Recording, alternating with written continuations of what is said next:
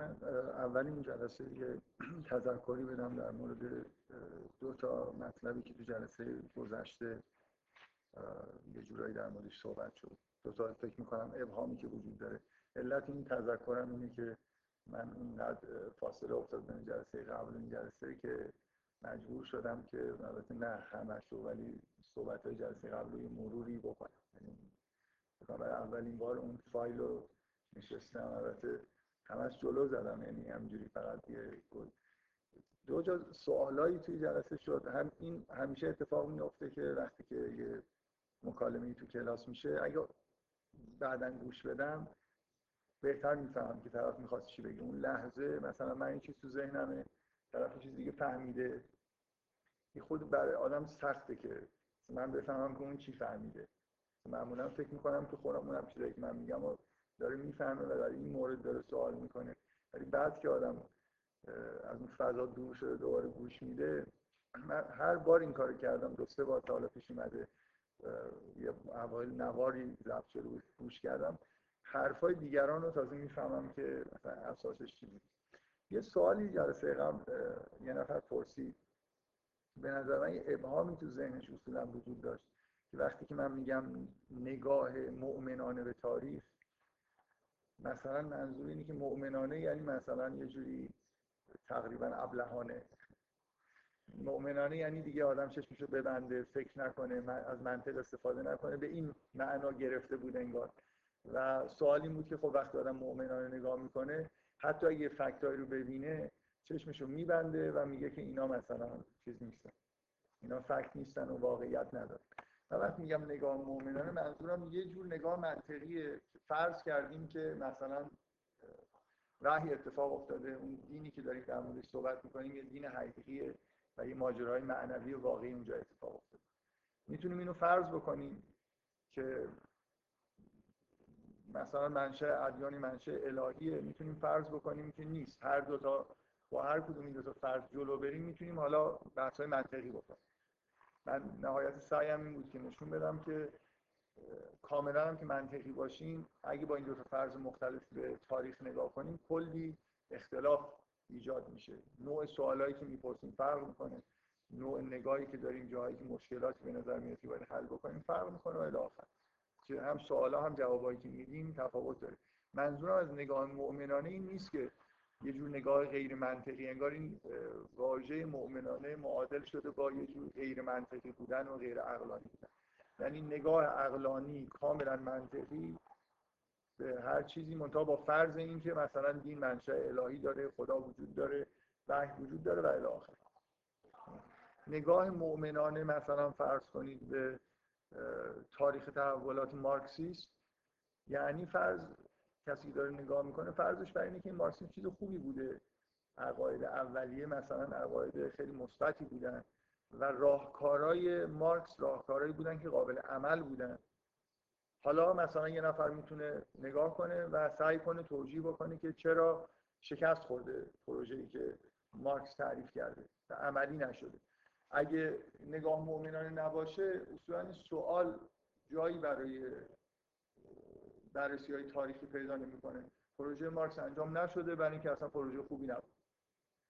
شما هر جایی در مورد هر مکتبی که دارید نگاه می‌کنید با فرض اینکه مکتب رو میپذیرید به عنوان مکتبی که اصولش حالا درسته و ادعایی که می‌کنه درسته یا غلطه به هر یه جاهایی نوع سوالا و جوابا تفاوت پیدا می‌کنه. خارج از منطق هم نمیشه در ادامه همین بحث دومی که فکر می‌کنم تو جلسه بازی ابهامی به وجود اومد شاید سوال جوابی که شد خیلی من در جریان مثلا سوال به خوبی قرار نگرفتم این بود که خب اگه این حرفایی که داریم می‌زنیم که مثلا مطالعات آکادمیک برخلاف ظاهر و ادعاشون واقعا نمیشه گفت که مطالعات بیطرفانی هستن مطالعات در واقع سکولار هستن. و اگر ادیان منشه الهی داشته باشن یه بخش قابل توجهی از مطالعات آکادمیک اصلا سوالای بیخودی مطرح شده و جوابای بیخودی هم داره بهش داده میشه. اینکه نوع نگاهی که مثلا به تاریخ مسیحیت داریم اگر نگاه ما سکولار باشه یا ایمان داشته باشیم به اینکه مسیح خدا بوده یا پیامبر خدا بوده و اینجا یه تحولات معنوی واقعی اتفاق افتاده اصولا فرق می‌کنه. نگاه به تاریخ ادیان به عنوان مثال تاریخ ادیان یه جایی که به وضوح اینکه شما به ادیان اصولا به عنوان مکاتبی که منشأ الهی دارن نگاه می‌کنید یا نه. نگاهتون کاملا سکولاره. من چند تا مثال دادم که نوع برخورد نوع سوالا و جواب فرق می‌کنه اینکه نگاه بیطرفانه آیا وجود داره یا نداره فکر می‌کنم توی اون جلسه اولی که این بحث مطرح کردم یه صحبت های اینجوری شد. میشه گفت شاید نگاه بیطرفانه اینه که من با فرضای مختلفی که ممکنه مثلا نگاه کنم نگاه کنم. یادم یه بار یه نفر از تو خود بچه های کلاس گفتی مثل اینه که مثلا کتاب تاریخی که داریم می‌نویسیم برای مثلا تاریخ ادیان دو فصل داشته باشه.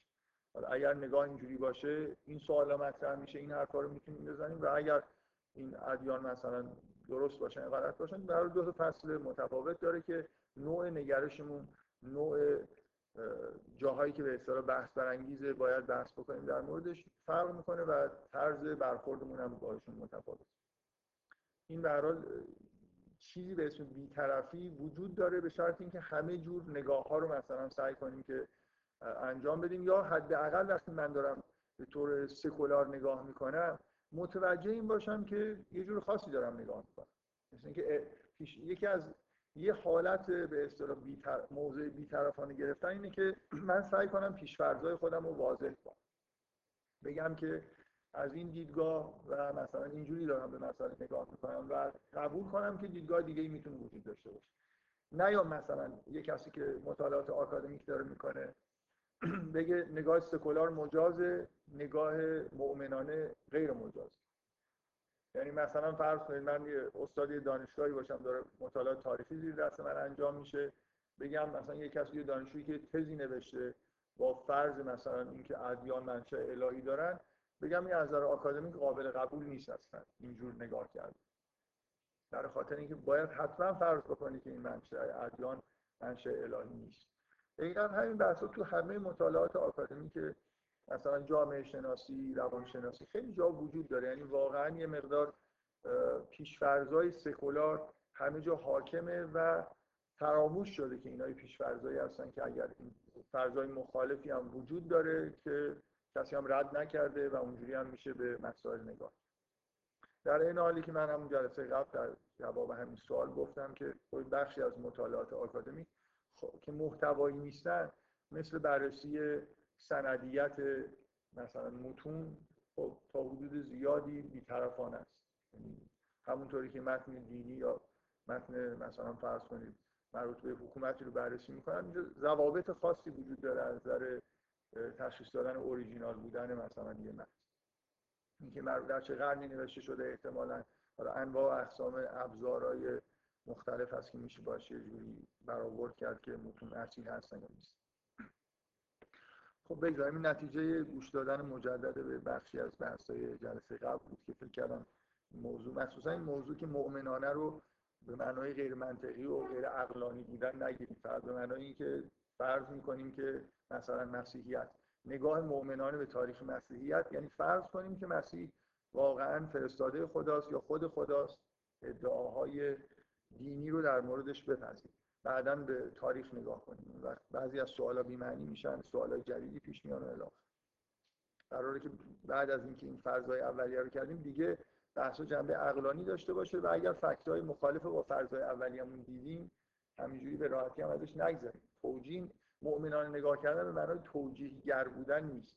من هر چی دیدم یه جوری بگم که مثلا سعی کنم اگه با فرضای اولی هم سازگار نیست یه جوری بپوشم من فکر می‌کنم که خب مثلا نگاه سکولار به تاریخ مسیحیت یا جاهایی فکتایی وجود داره که خوب توجیه نمی‌کنه نگاه سکولار مثلا سرعت رشد مسیحیت فکر می‌کنم خیلی با نگاه سکولار سازگار نیست.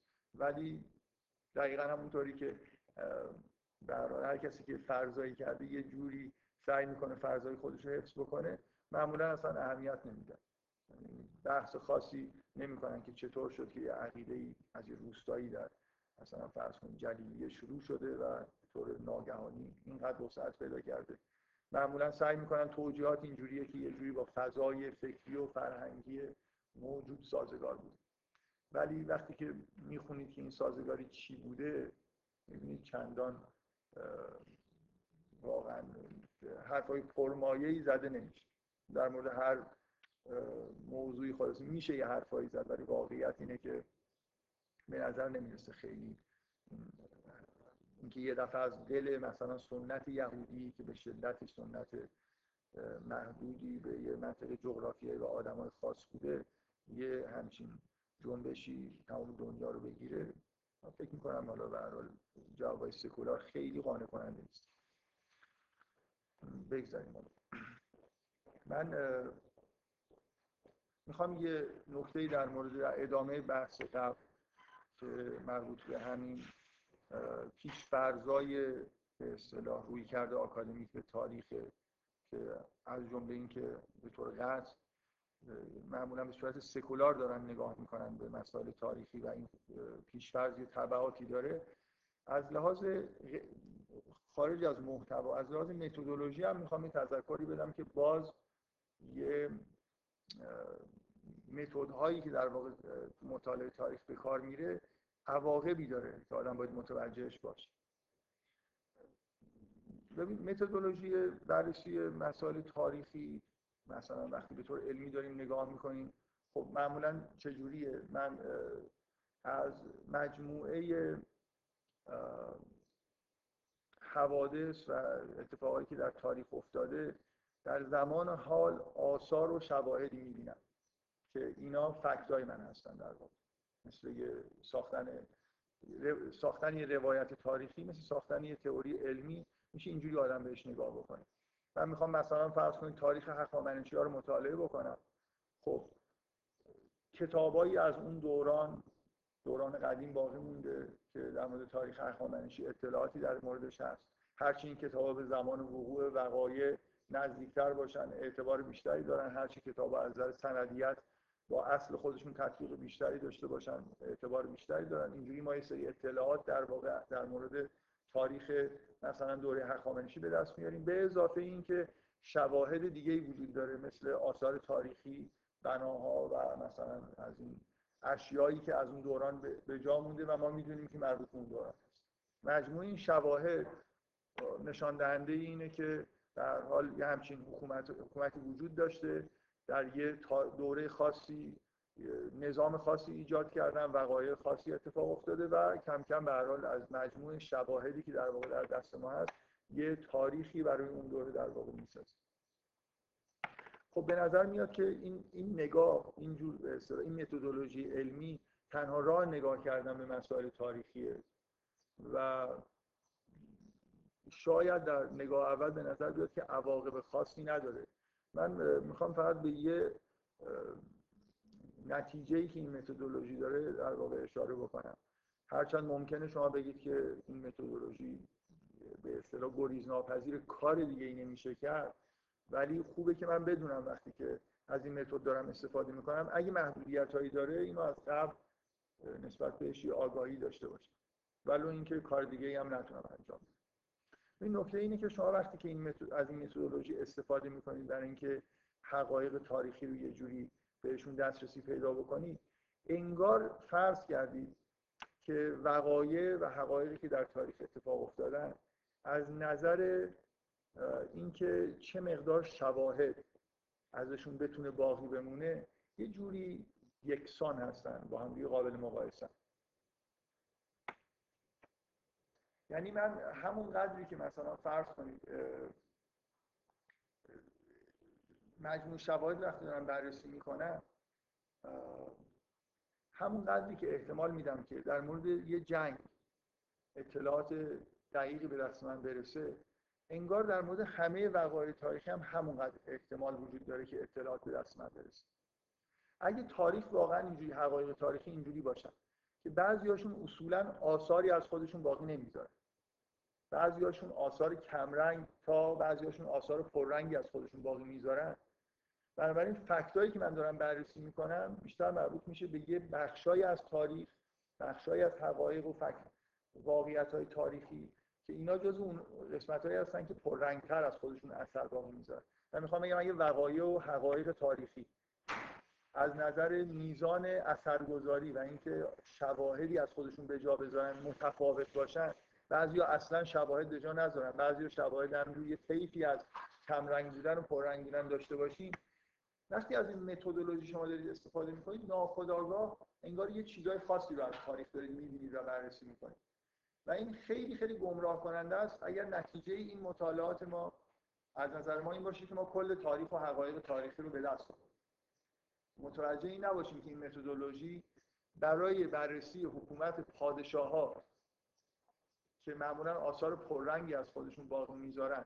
مناسبه. ولی مثلا برای بررسی مکاتبی که اعتقاداتی در واقع به وجود آوردن مناسب نیست. دقت می‌کنید. پادشاه ها معمولا آثاری از خودشون باقی می‌ذارن که ماندگار. تعمد دارن که آثاری از خودشون باقی بذارن که ماندگار باشه. اصولا یه مثلا فرض کنید فراینه مصر توجه داشتن به اینکه وقتی این هرما رو دارن می‌سازن اینا انگار تا ابد میمونن. یعنی یه سازه خیلی خیلی پایدار به وجود آوردن. ساختن با سنگ نوشتن کتیبه ها روی سنگ و خیلی چیزهای دیگه مجسمه ها و چیزهایی که از قدیم باقی مونده اینا همه آثار افراد قدرتمندیه که نفوذ سیاسی داشتن. بنابراین وقتی من به تاریخ نگاه می‌کنم همش این آدما رو می‌بینم انگار. ولی همه تاریخ اینا نیستن. و شاید قسمت های اصلی تاریخ اینا نیستن. من شما پادشاه رو مقایسه بکنید با پیامبران. این متدولوژی برای مطالعه پیامبران خیلی اون کارایی که برای پادشاه داره نداره. شما لحظه های معنوی ارتباط پیامبر با خداوند رو که مهمترین لحظه های تاریخ مثلا اعتقادی تاریخ ادیانه اینا رو که در تاریخ شما اثری ازش نمی‌بینید.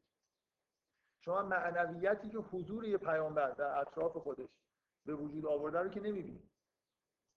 نهایتش اینه که یه گزارش های کتبی از عقاید و افکار پیامبران اونم به طور معمولا دست دوم که از اذهان آدمای معمولی گذشته ممکنه به دست ما رسیده باشه که حالا میشه در صحت صبحش هم شک کرد بنابراین مثلا ببینید وقایع معنوی که در طول تاریخ اتفاق افتادن اصولا وقایعی هستن که خیلی کمرنگتر شواهدی از خودشون باقی گذاشتن و می‌ذارن ذاتا اینجوری هست.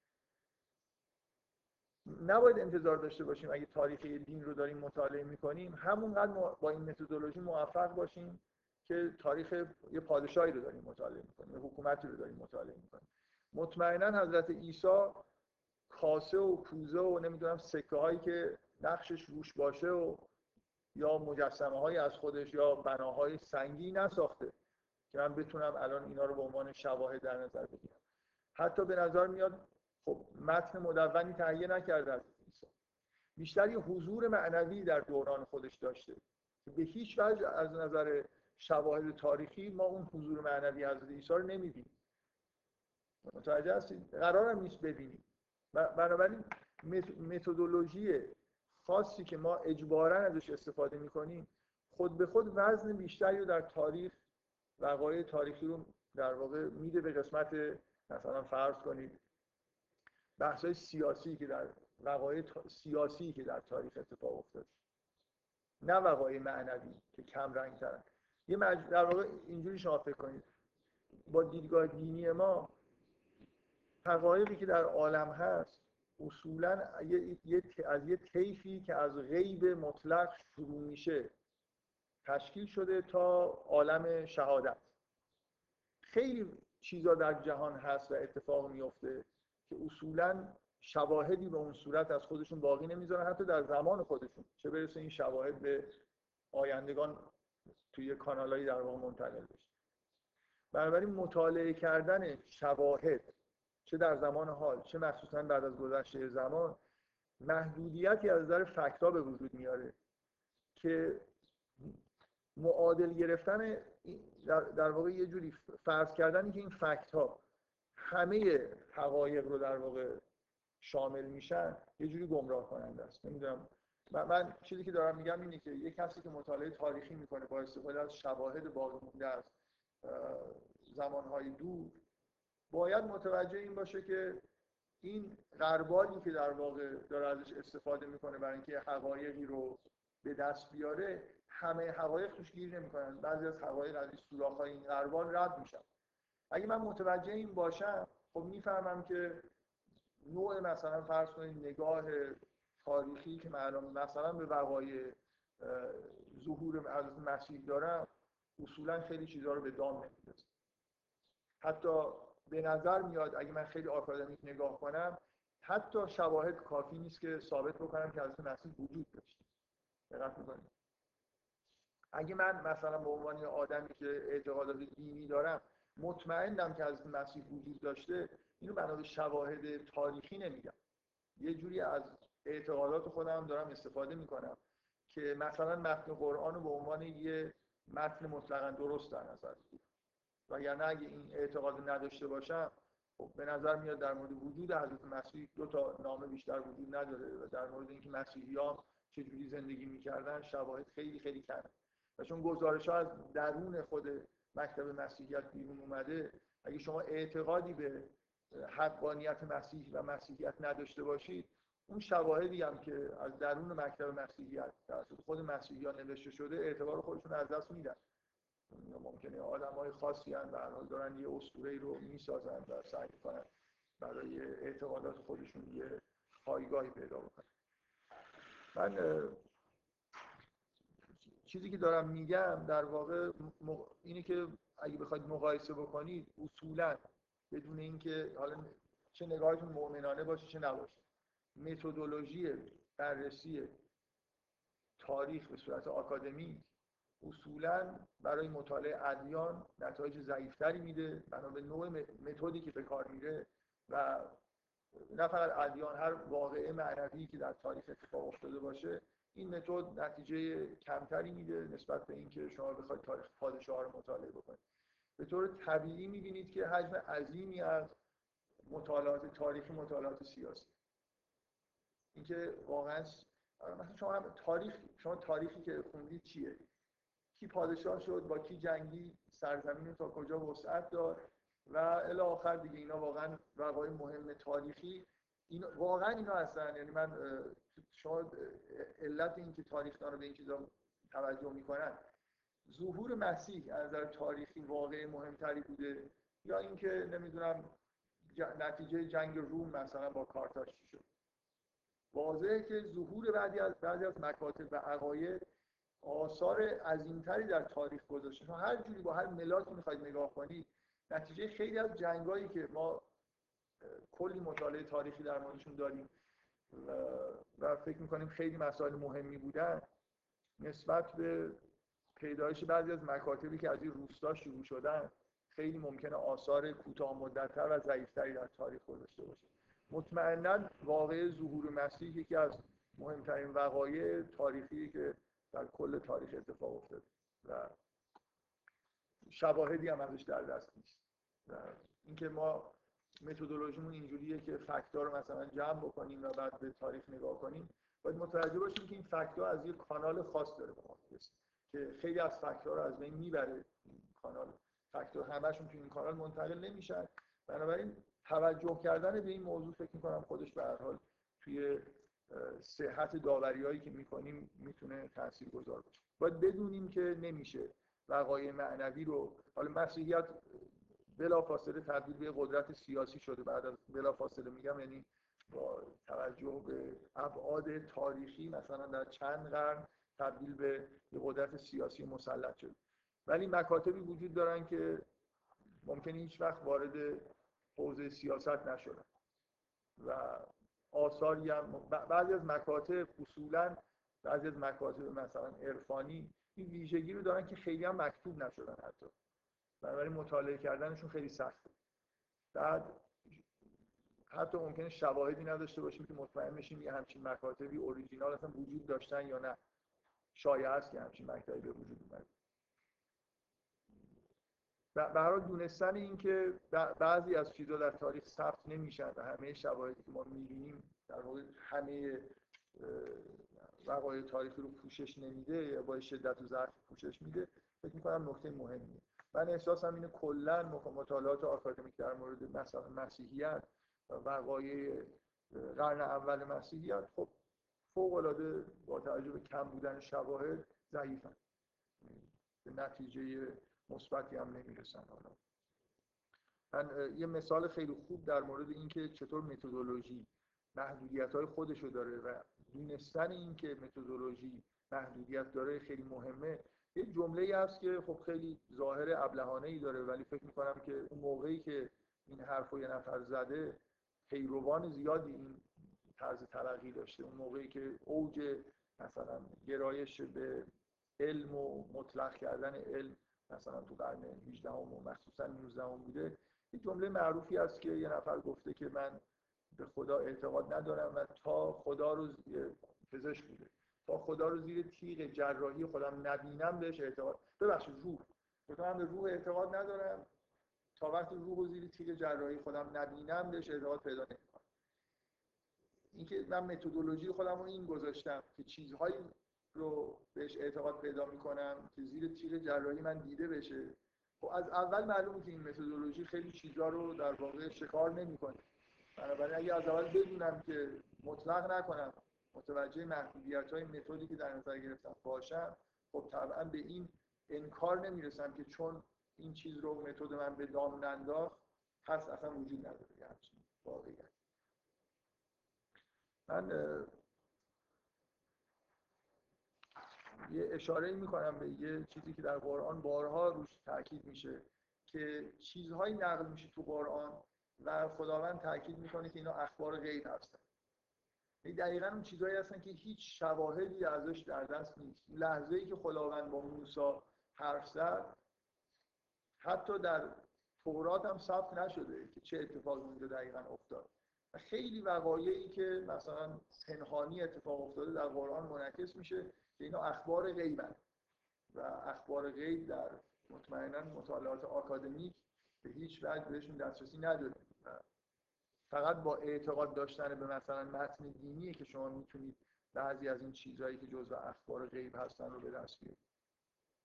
من هدفم اینه که این روشن باشه که بحثمون در مورد تاریخ مسیحیت جزء اون جاهاییه با توجه به قدمتش و معنوی بودن این واقعی که اتفاق افتاده و حتی مکتوب نشدن خیلی چیزا در زمان حضرت مسیح. واقعا آکادمیسیان ها باید بدونن که متدشون در مورد همچین وقایعی ضعیف عمل می‌کنه و وجود نداشتن شواهد کافی در مورد حضرت مسیح دلیل بر این نمیشه که حضرت مسیح وجود نداشته. یه مردی که در یه روستایی دعوت معنوی رو شروع کرده قرار نیست که در مکاتبات مثلا فرض کنید امپراتوری روم به طور مداوم ثبت بشه. فقط یه جا ثبت شده اونم که یه نفر رو در اونجا که یه ادعایی می‌کرد رو به صلیب کشیدن. فکر کنم تنها شاهد تاریخی که تو مکاتبات در مکتوبات امپراتوری روم وجود داره که نه اسمی ازش هست و مسیحی ها معتقدن که این نامه اشاره به مسخوب شدن از مسیح. شواهدی شبیه به مسیح اونجا ذکر شد. خب بحثی که این جلسه من می‌خوام شروع بکنم که برای خودم بحث جالبیه و اصلا هم ادعا نمی‌خوام بکنم که حرفایی که می‌زنم یه جوری جامعیت دارن فقط مثل طرح مسئله است و یه جور در واقع شیوه وارد شدن به مسائلی که می‌خوایم در موردش صحبت بکنیم. قبل از اینکه به اصطلاح وارد مسائل مربوط به تاریخ مسیحیت بشیم اگه یادتون باشه کلا این قسمت بحثمون اگر از اون اصطلاحات من در آوردی جلسات اول استفاده بکنم اینه که مسیحیت چقدر با مسیحیت پریم تطبیق می‌کنه. بحث تاریخی گفتیم می‌خوایم بکنیم. یعنی الان یه چیزی تحت عنوان مسیحیت وجود داره که حالا من نمی‌دونم چه اسمی روش بذارم میگم مسیحیت پریم اینکه مسیحیت در واقع آیا همین بوده یا نه در طول تاریخ این اعتقادات اعتقاداتی شکل گرفته اعتقادات واقعی نیست. چیزایی نیست که دقیقا حضرت مسیح می‌گفت و بهش دعوت می‌کرد. مثلا فرض کنید توی این مسیحیت به این شکلی که ما می‌بینیم مثلا حالا اگه از پریم استفاده نکنیم بگیم مثلا مسیحیت کلیسایی. در این مسیحیت یه جوری بحث از الغای شریعت هست. ولی آیا واقعا حضرت مسیح خود شریعت رو ملغا کرده؟ یا بعدا در یه روند تاریخی شریعت ملغا شد این بحثمون از کل موضوع بحث بحثمون نظر تاریخی اینه که چقدر این چیزی که کلیسا تحت عنوان مسیحیت مطرح می‌کنه حالا اشتراک همه کلیساها رو بگیریم اختلاف رو بذاریم کنار چقدر تطبیق می‌کنه با واقعیت مسیحیت در همون ابتدای ظهور حضرت مسیح. من قبل از اینکه وارد این بحث بشم می‌خوام یه بحث کلی در واقع این جلسه مطرح بکنم که به چه دلیلی و چطور همه عقاید و همه مکتبا تحریف میشن. تبدیل و اون کریمشون با خودشون همیشه فرق می‌کنه. من می‌تونم بگم محاله که یه مکتبی الان ادعاهایی که در مورد اون مکتب هست اون شکل جا افتادهش همونی باشه که در گذشته بوده. مگر اینکه به طور مداوم یا آدمایی به طور هوشمندانه سعی کنن یه اصلاحات به وجود بیارن. یعنی بحثی من می‌خوام بکنم اینه که مکانیسمایی وجود داره که عقاید رو تعریف می‌کنن. فرق نمی‌کنه این عقاید چی باشن و کجا ظهور کرده باشن. اگه دیدگاه کلی منطقی داشته باشیم که چرا و چطور با چه مکانیسمای عقاید تحریف میشن خب طبعا وقتی داریم به این سوال جواب میدیم که آیا مسیحیت کلیسایی مسیحیت موجود با مسیحیت معنای واقعی خودش یکسان هست یا نیست به یه جاهایی می‌تونیم از قبل در واقع یاد بگیریم که کجاها رو نگاه کنیم و احتمال بدیم که کجاهاش تعریف شده باشه. دقت می‌کنیم. من این ایده رو دوست دارم. کلا این بحث رو جدای از بررسی کردن مسئله تاریخ مسیحیت خیلی وقت قبل همیشه تو ذهن من هست که مطالعه خوبیه. اگه مثلا یه جمعی یه روز بشینن من برای من مطالعه خوبی نیست چون خیلی مطالعه طولانی میشه. و یه تعداد مکتب تاریخی مهم رو بذارن جلو خودشون نه لزوما مکاتب دینی. و سعی کنن اون نحوه مشترک انحراف پیدا کردنشون رو مطالعه بکنن. و فکر کنم موضوع جالبیه از نظر تاریخی که آدم اینو ببینه. من مثلا خب فکر می‌کنم خیلی خیلی شباهت وجود داره در نحوه انحرافایی که توی مسیحیت هست توی اسلام هست توی مارکسیسم هست یا مثلا نهضت روشنگری حتی در اروپا که قرار بود که نهضت اصلاحی باشه از از. اینکه چطور اینا تبدیل به یه چیز دیگه ای میشن گاهی بلا فاصله یا گاهی در طول زمان. فکر می‌کنم موضوع خوبی برای تحقیق کردنه و خیلی لازمه اگر آدما به فکر این باشن که مکتبا رو به هم نزدیک کنن یا در مکتب خودشون اصلاحاتی ایجاد بکنن. اگه بدونن که انحراف بیشتر از چه طریقی کجاها وارد میشه احتمالا بهتر می‌تونن تشخیص بدن که چجوری میشه این انحراف رو در واقع برطرف بعضی از چیزهایی که الان میگم قبلا جست و گریخته بهشون حالا تو این جلسات مسیحیت یا قبلا یه اشارهایی کردم. منتها حالا فکر می‌کنم اینو به عنوان موضوع مستقل سعی می‌کنم این مباحث کلی رو بگم و مثال از جای مختلف هر جایی که حالا مطمئنا خیلی فکر شده نیست جایی که بلافاصله به فکرم رسیده که اون پدیده توش به طور کاملا مشخصی اتفاق افتاده رو یه چند تا مثال مطمئنا خودم محدود نمی‌کنم به مسیحیت. ممکنه همه این چیزهایی که میگم در مورد مسیحیت خیلی پررنگ نباشن. واقعا جوری تنظیم نکردم که مثلا کاربردی به درد همین بحثای تاریخیمون در مورد مسیحیت بخوره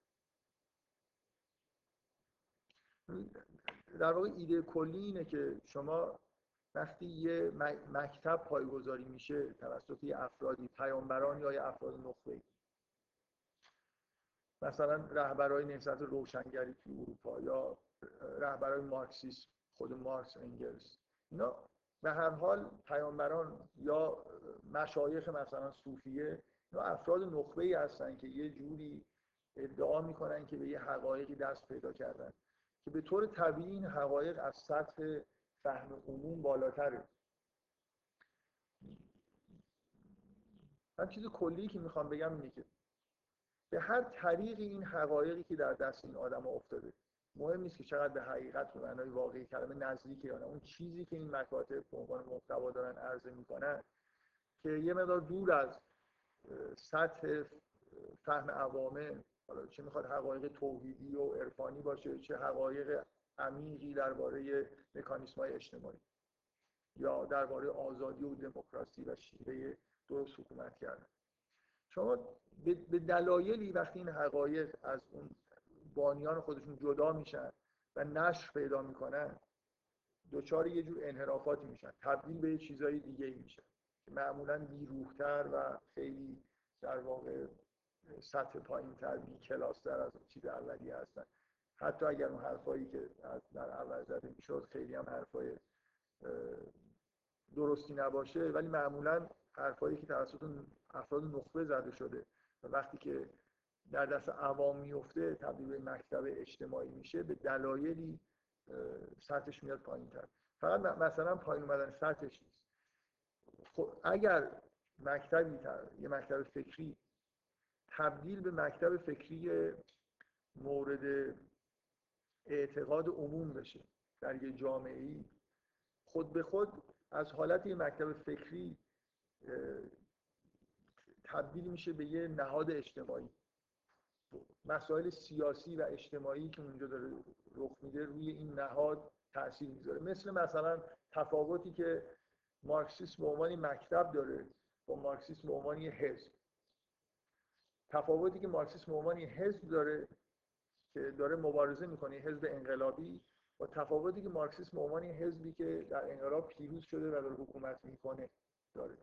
این سیر تغییر کردن یه مکتب به عنوان یه مکتب فکری و یه مثلا احتمالا جنبش معنوی مثل ادیان تا رسید تصویت شدنش به عنوان نهاد اجتماعی حالا چه در اقلیت باشه چه در اکثریت باشه و حاکم باشه.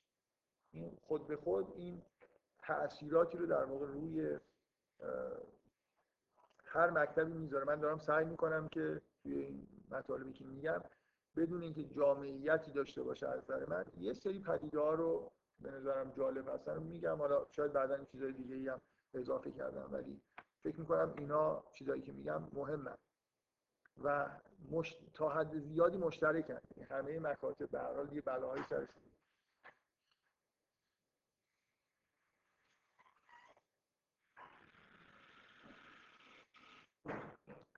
مثلا حکومت اسلامی که حتی در زمان پیغمبر مکتب اسلام نمونه مکتبی که در زمان پیامبر زنده بوده تبدیل به یه حکومت اقلیت و بعد حکومت اکثریت شد. ولی باز در طول تاریخ شما حکومت پیغمبر رو مقایسه بکنید با حکومت خلفا. یعنی حتی این مراحل در زمان خود پیغمبر هم شکل گرفته باشه باز گذشت تاریخ به دلایلی رنگ دیگه ای به وضعیت به اصطلاح اون مکتب میده. خب چه چیزایی در واقع اینجا نکات مهمی هستن که باعث این تغییرات میشن؟ یه نکته خیلی خیلی واضح اینه که شما وقتی که هر مکتبی به هر حال در یه جامعه خاص ظهور می‌کنه. اون جامعه قبل از اینکه این مکتب فکری به وجود بیاد فرهنگ خاص خودشو داره. فرهنگی که معمولا ناشی از مناسبات اقتصادی و معیشتیه. معمولا اینجوریه. حالا این ممکن کسی نپذیره لازم نیست بپذیرید به حال اینکه در یه جامعه فرهنگی شکل گرفته وجود داره بدیهیه که اینطوری هست. مسیحیت توی جامعه در واقع ظهور کرده که فرهنگ یهودی داره. بعد وارد جامعه میشه که فرهنگ یونانی رومی داره. هر مکتبی در طول سیر تاریخی خودش به هر اجتماعی که وارد میشه بدیهیه و غیر قابل اجتنابه که رنگ یه مقدار رنگ اون فرهنگ جامعه رو می‌گیره. گاهی این مقدار خیلی خیلی زیاده گاهی ممکنه خیلی زیاد نباشه. ولی فکر می‌کنم هیچ خیلی کم نیست.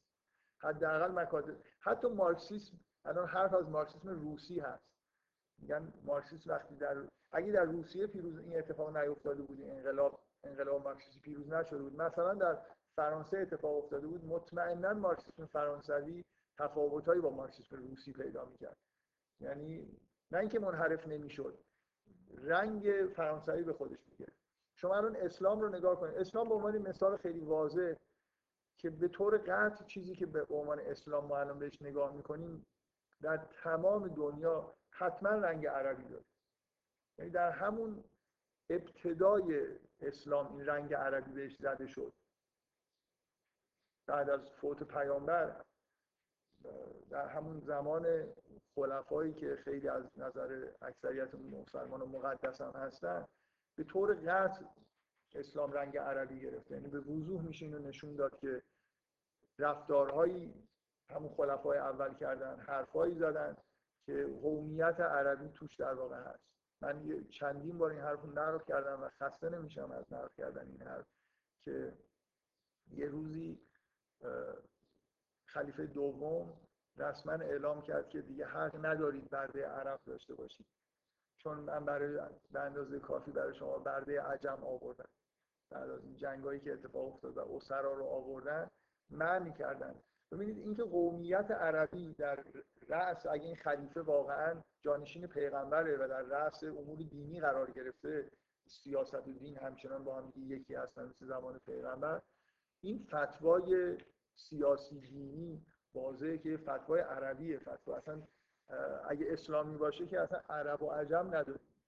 شما این تمایز بین عرب و عجم رو از همون روز اول تقریبا بعد از فوت پیغمبر می‌بینید.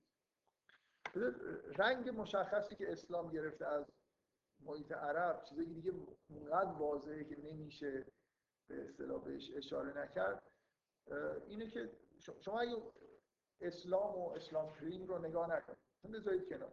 الان به جامعه عرب قبل از ظهور اسلام نگاه کنید. چه چیز ویژگی های مشخصی داشته؟ بعدا به راحتی می‌تونید ببینید که این ویژگی ها در اسلام کریم وجود داره ولی به نظر میاد در اسلام وجود نداشته. یکیش روحیه جنگاوریه دیگه. اعراب یه جوری اصلا دیوانه انگار جنگیدن بودن. اگه دلیلی هم پیدا نمی‌کردن برای جنگیدن مثل اینکه به عنوان یه رسم اجتماعی به هر حال این قبایل همیشه با هم درگیر بودن.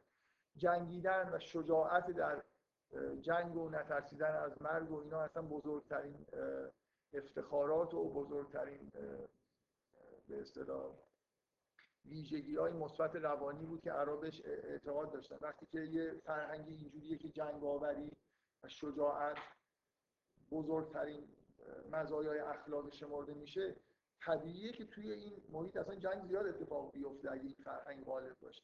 به اضافه اینکه وضعیت معیشتی اعراب طوری بود که جنگ زیاد اتفاق می افتاد در جنگیدن و درگیری های این شکلی بین قبایل و قواعد جنگ داشتن فکر کنم اعراب از معدود من من واقعا فرهنگ دیگه نمی‌شناسم که قواعد جنگیدن مدون داشتن. چهار تا ماه بود که توش نباید می جنگیدن اگه تو جنگ همچین اتفاق می افتاد کلی یعنی جنگ جنگیدن رسمیت داشت دیگه. تو این ماها می‌تونی بجنگی تو این ماها نمی‌تونی بجنگی. معمولا اینجوری نیست که برای جنگیدن. مثل این الان ما مثلا فرض کنید پیمان چیز داریم ژنو داریم در مورد رفتار با اسرا یعنی حتی جنگیدن ضوابطی داره. از مواد شیمیایی نباید استفاده بکنی این کار نباید بکنی اون کار نباید بکنی. الان الان خب توی تاریخ مدرن همه چیز مدون شده است. ولی برای فرهنگ اعراب جالبه دیگه. اینقدر جنگ وجود داشته که اون فرهنگی که اصولا قاعده و قانونی چندان وجود نداشت ولی جنگیدن قواعد داشت. یه کارایی نباید می‌کردی یه ماهایی نباید میجنگیدی یه جاهایی نباید میجنگیدی. آخر شما شما اینو به وضوح می‌بینید که نه فقط اولین کاری که تقریبا بعد از فوت پیامبر انجام شده حمله کردن به اطراف و اکناف دنیاست که من فکر می‌کنم اصولا این انحراف های ابتدای به اصطلاح بعد از فوت پیامبر اصلا موضوع اصلیش این بود که شوق جنگیدن وجود داشت و یه جوری قواعد اجازه نمی‌دادن که به راحتی به این برابر حمله بکنید. شما وقتی قرآن رو می‌خونید خب به نظر میاد که شما نمی‌تونید همینجوری پاشید به یه جایی حمله بکنید مخصوصا اگه اهل کتاب باشه به اصطلاح جنگ ابتدایی اختلاف عمده فقه شیعه و سنی از اول سر این مسئله بوده که فقه شیعه توش جنگ ابتدایی رسمیت نداشته. یعنی من اگه بهم حمله نشه من نمی‌تونم همینجوری پاشم حمله بکنم به یه جایی. شما جنگ های ابتدای اسلام که می‌بینی که مثلا جنگ های دینی اسمشون می‌ذارن تبلیغ توش وجود نداره. یعنی اینجوری نیست که اول مبلغینی حتی بفرستن ببینن اینا شاید با حرف زدن آدم شدن. تقریبا جنگ ها اینجوری اتفاق افتاده که رفتن این برابر حمله کردن. ظرف مدت یک قرن فتوا اینو قبلا توی جلسه اشاره کردم. فتوایی صادر شده توسط یکی از ائمه اهل سنت که جنگیدن برای حکومت اسلامی سالی یک بار واجبه. همون طوری که روزه گرفتن واجبه. شما شما قرآن یه بار بخونید در مورد مسائل مربوط به جنگ که کاملا به نظر میاد حالت دفاعی داره. یعنی چون به شما ظلم شده چون به شما حمله شده می‌تونید حالا بجنگید. ولی اگر به شما مثلا تعدی نکردن به کسی تعدی نکنید و این حرفا ولی ظرف مدت یک قرن عربیت در واقع اینقدر در مسائل فقهی وارد شده که جنگ سالی یه بار تبدیل به یه وظیفه مثلا چیز شده واجب شده و بعدم شما تمام تاریخ اسلام که نگاه می‌کنید به نظر من تا حدودی باید حق داد به جهان مسیحیت غربی ها که اسلام رو به عنوان پررنگ ترین چیزی که در اسلام می‌بینن اینه که اینا آدمایی هستن که همش در حال حمله کردن و جنگیدن و کشت کشت دارن و این به نظر میاد که ویژگی اصلی این دینه. اینکه چقدر این این جزء قوانین اسلامیه و چقدرش عربیه فکر می‌کنم تقریبا همش عربی. و نه تنها این قومیت و این ویژگی های فرهنگی عرب این تاثیر رو بعد از پیامبر گذاشته. شما حتی ببینید اگه اسلام در اسلام در تقریبا بعد ظهورش در همون دوران حیات پیامبر مدام درگیر جنگ بودن. و این نتیجه فرهنگ این جامعه است. یعنی اگر این اتفاق مثلا این دعوت توی شما مسیحی حضرت مسیح ظهور کرده پیروانی داشته. حتی نسبت به پیامبر پر سر و صداتر بوده. از این شهر به اون شهر می‌رفته معجزاتی می‌کرده مردم دورش جمع می‌شدن. ولی اینطوری نبود که یه دفعه مثلا یهودیا بیان اینا رو بایکوت بکنن بفرستن یه جایی یا بهشون حمله بکنن کتکشون بزنن. ما همچین گزارشایی از دوران ظهور مسیح نداریم و خیلی جای دیگه. و اسلام اگه جای دیگه ظهور می‌کرد لزوما این حجم از تاریخ اسلام به جنگ اختصاص پیدا نمی‌کرد. یعنی از همون روز اول تا تو مکه بودن کتک میخوردن. یه مدت هم در حد مرگ اینا رو تبعید کردن به یه جایی که نتونن حتی غذا بخورن. بعدم که رفتن یه شهر دیگه ای تقریبا هر سال حمله ای بوده و به یه جنگ جنگ هایی بوده تا زمان فوت پیامبر. پیامبر به جایی ابتدای هیچ حمله نکرده. یه بارم که لشکرکشی که معروفه که به سمت روم انجام شده با فرض اینکه گزارش رسیده بود که اونا حمله کردن اینا رفتن و وقتی که اونا برگشتن اینا برگشتن. پیامبر دستور هیچ وقت نداده برید مثلا حالا که بعضمون خیلی خوبه و مثلا مکه هم گرفتیم و همه جزیره عرب زیر فرمان مثلا اسلام هستن برید به روم یا جای دیگه حمله بکنید تمام اینا در زمان خلیفه دوم شروع شده. ولی تو زمان خلیفه اول هم تقریبا ماهای اول یه ماجرای معروفی اتفاق افتاده که یه آدمایی که زکات نمی‌دادن همه رو قتل عام کرد کلا این شیوه برخورد خشن توی اعراب مرسوم بوده تقریبا به نظر می‌رسه از همون سالهای اول رفتارهاش به وجود اومده و بعد قواعدش هم بعد از این مدتی با استناد به همین رفتارها. یعنی وقتی مثلا فرض کنید شافعی فتوای جهاد ابتدایی رو میده بر استناد می‌کنه به خلیفه دوم. یعنی-, یعنی چون اینا افراد مقدسیان و خلفای به حقی بودن پس اگه این کارو کردن بنابراین در اسلام یعنی استناد به قرآن که نمی‌کنه استناد به پیامبر هم نمی‌کنه. استناد می‌کنه به رفتاری که در زمان خلفا اتفاق افتاده. یعنی اول این فرهنگ به صورت رفتار خودش رو تحمیل می‌کنه بعد کم کم رنگ دینی هم به خودش می‌گیره.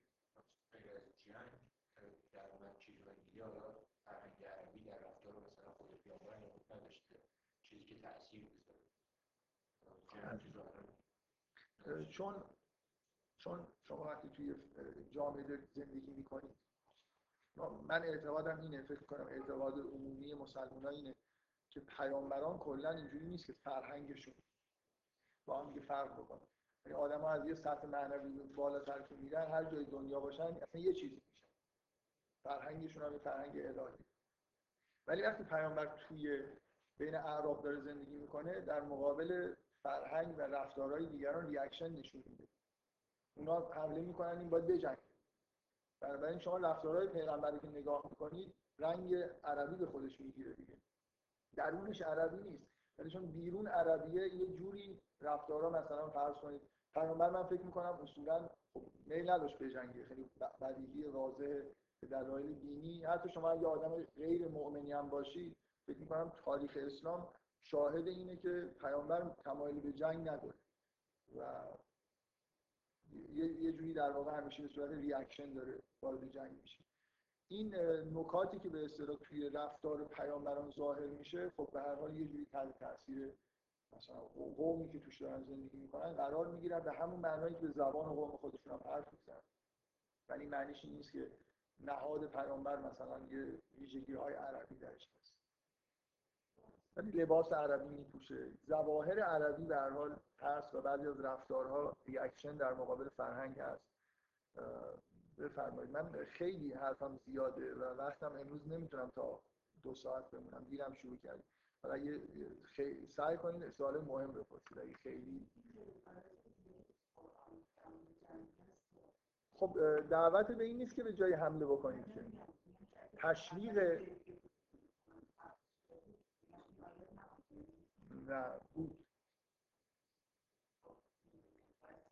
که حجمش زیاد بود کم بود. اینکه مفهوم مثلا فرض کنید جهاد کردن به عنوان مفهوم دینی مستقل از اینکه شما حالا وارد یه این جفت این سوالا نتیجه این بحثای فضاییه که اطراف این بحثای این های سروش شکل داره می‌گیره. من سعی می‌کنم که وارد این بحثا نشم. به نظر میاد که این ماه های اخیر خیلی این حرفا متداول شده. خیلی هم تاسف آوره به هر حال این سوالی که شما می‌پرسید این که قرآن به وقایعی که در اون زمان داره اتفاق میفته اشاره می‌کنه. و مثلا اگر اون وقایع وقایع دیگری بود یا مثلا قرآن مثل اینکه من میگم اگه قرآن در چین نازل شده بود زبان چینی استفاده می‌شد یا اگه وقایع دیگه اتفاق میافتاد وقایع دیگه اینجا ثبت می‌شد. اینا درسته ولی نکته اصلا نکته مهمی نیست. یعنی اینکه من یه چیزی تحت عنوان یه حقیقت ازلی وجود داره که در یه ظرفی خب به این شکل در اومد. در یه ظرف زمانی و مکانی خاص. مثلا فرض کنید سوره نور داره به یه وقایع ازلی و ابدی اشاره می‌کنه. در مورد خانواده و اینو به زیبایی هرچی تمامتر به نظر من داره بیان می‌کنه. از جمله از واقعه افک اونجا استفاده بسیار جالبی شد.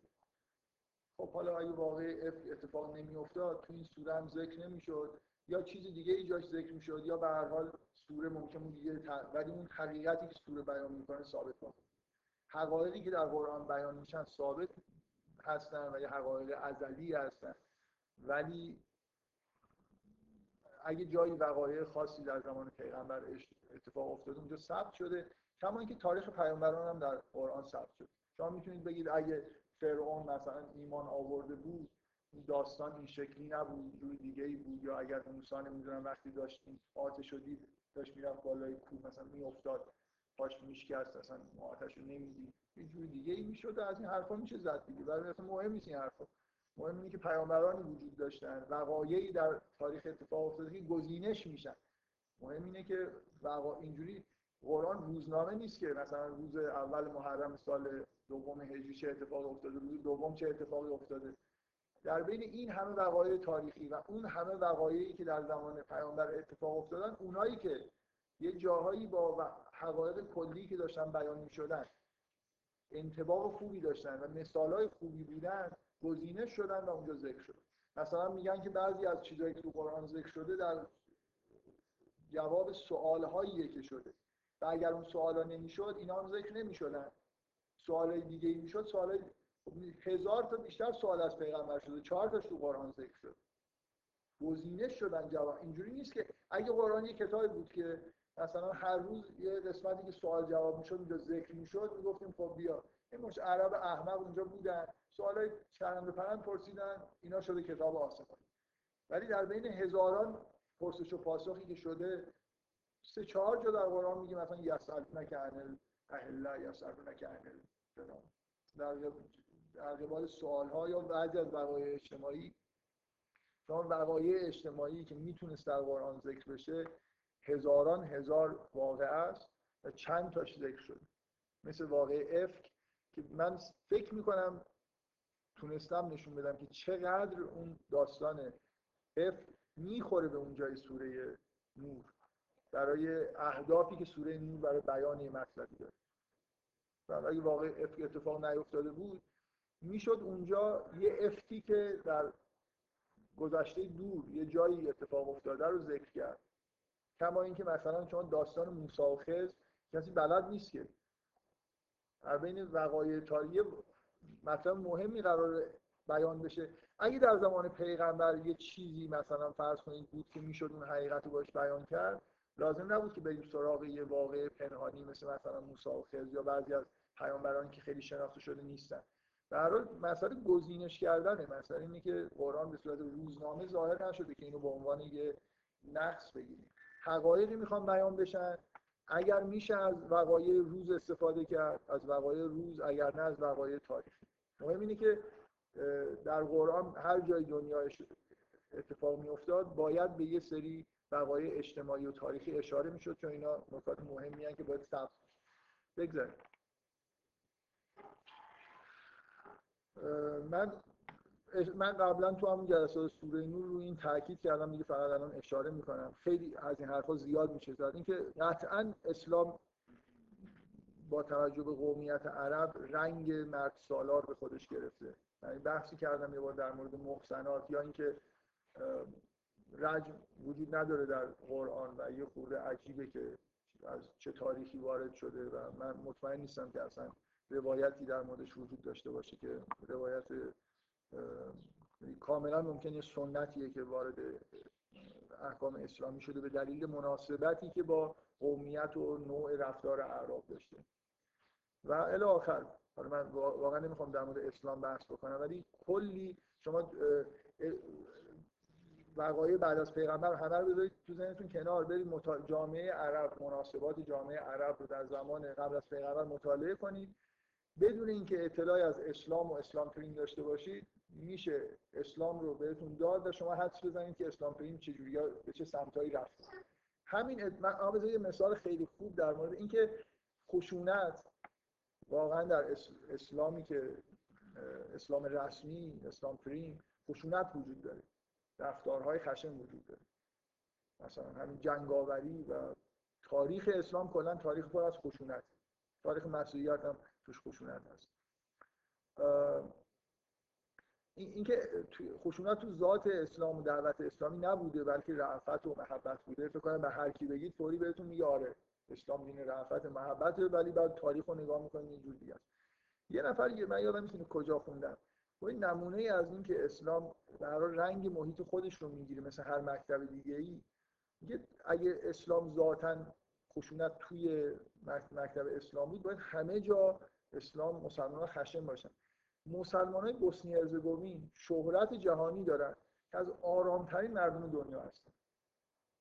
از اول هم که مسلمان شدن هیچ وقت هیچ کار خشنی انجام ندادن. همیشه هم خیلی اولین بار نبود در طول تاریخ قتل عام می‌شدن و کشته می‌شدن. همیشه تقریبا همین حس رو داشتن و اینا همینطوری تحمل کردن. اینکه مثلا اسلام اگه توی محیط آرامی به وجود می اومد قطعا همون دین رحمت و رحمت باقی موند. و اگر جنگی هم صورت می‌گرفت حالت دفاعی پیدا می‌کرد مثل زمان پیامبر. ولی در جایی ظهور کرد که جنگ تقریبا میشه گفت که بزرگترین افتخار مثلا عربی بود و طبعا اسلام به این شکل در اومد و کم کم این وارد احکام هم شد. اول احکام اهل سنت و بعد حتی به نظر می‌رسه تو فقه شیعه تاثیر گذاشته که من اینا رو قبلا یه بار بحث کردم. اینا واقعا بحثاییه که دیگه. یه نفر باید بشینه متون فقهی رو مطالعه بکنه ببینه صحت داره یا نه. من اینو به نقل از یه نفر از یک کتابی این حرف رو زدم که در طول تاریخ چجوری از اهل سنت به فقه شیعه این احکام جهاد اومده که دیگه حالا دوباره نمی‌خوام تکرار کنم. یا همه به طور قطع معتقدن که مسیحیت رنگ یونانی به خودش گرفته. تمام انجیلا به زبان یونانی نوشته شده فرهنگ یونانی قطعا با فرهنگ مسیحی مخلوط شده. محال موضوعی که ما انتظار اینو داریم محالی که این اتفاق نیفته. شما مثلا فرض کنید بعضیا منشأ اسطوره تجسد که مسیح در واقع خود خداوند این ظاهر شده میگن اصلا در امپراتوری روم جز بدیهیات بود که همیشه امپراتور خود خداست. و یه یا مثلا مفهوم پسر خدا مفهومی که در اون منطقه کاملا به طور سنتی وجود داشته. و منشأ مثلا به وجود اومدن یه همچین اعتقاداتی می‌تونه تاثیر فرهنگ اون جامعه باشه. به حال مطالعه کردن فرهنگ جامعه‌ای که اون مکتب توش به وجود اومده رشد کرد یا بهش منتقل شده و تأثیری که اون جغرافیا روی مکتب می‌ذاره قطعا یه تأثیریه که صورت می‌گیره حالا کم و زیادش رو باید بررسی هر چقدر مکتب قدیمی تر باشه و بنابراین احتمال انحرافش به دلیل طول زمان و به دلیل اینکه هر چی که به گذشته برمیگردیم اسناد و مدارکی کمتری ضبط می‌شدن بنابراین امکان تغییرات بیشتر بوده. شما وقتی که به گذشته نگاه می‌کنید به هر حال هر چی دورتر میریم بیشتر می‌بینید که مکاتب تا چه حدی تحت تاثیر جغرافی های خودشون قرار گرفت. بنابراین ما از قبل باید انتظار اینو داشته باشیم که مثلا وقتی داریم تاریخ مسیحیت رو مطالعه می‌کنیم یه عواملی از جغرافیای یهودی بعدا انتقال مسیحیت به آسیای صغیر و اروپا تاثیراتی روی اعتقادات مسیحی گذاشته باشه که قطعا اینطور هست.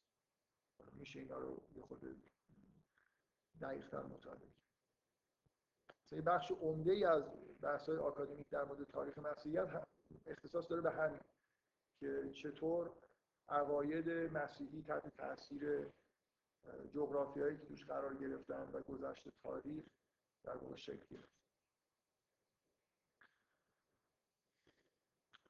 این اینکه مکاتب تحت تاثیر جغرافیا قرار می‌گیرن یه جوری لوکاله هر مکتبی با جغرافیای خودش رو مطالعه بکنیم ببینیم چجوری تاثیر گذاشته ولی یه تاثیرایی وجود داره که اصولا تو روند شکلگیری همه مکاتب هست. مهم نیست که در کجای دنیا در چه جغرافیایی یا در چه دوره زمانی اصلا شکل یعنی این خود انتقال همونطوری که گفتم انتقال یه مکتب از یه مجموعه آدمای نخبه که حقایق سطح بالایی رو دارن می‌فهمن و بیان می‌کنن تا رسیدن به سطح فکر عوام تبدیل شدن به یه نهاد اجتماعی حالا چه به صورت اپوزیسیون چه به صورت نهاد حاکم این روند خود به خود یه تاثیراتی روی شکل, شکل مکتب نحوه بیانش و محتواش می‌ذاره.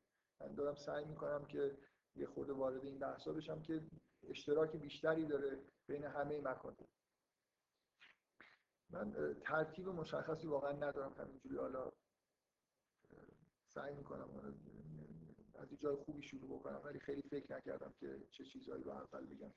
اولین چیزی که فکر می‌کنم خیلی مهمه اینه که وقتی مکتب ظاهر میشه توسط افراد نخبه ای معمولا بیان میشه. حالا می‌تونن پیامبران روشن فکران یا متفکرهای بزرگ باشن.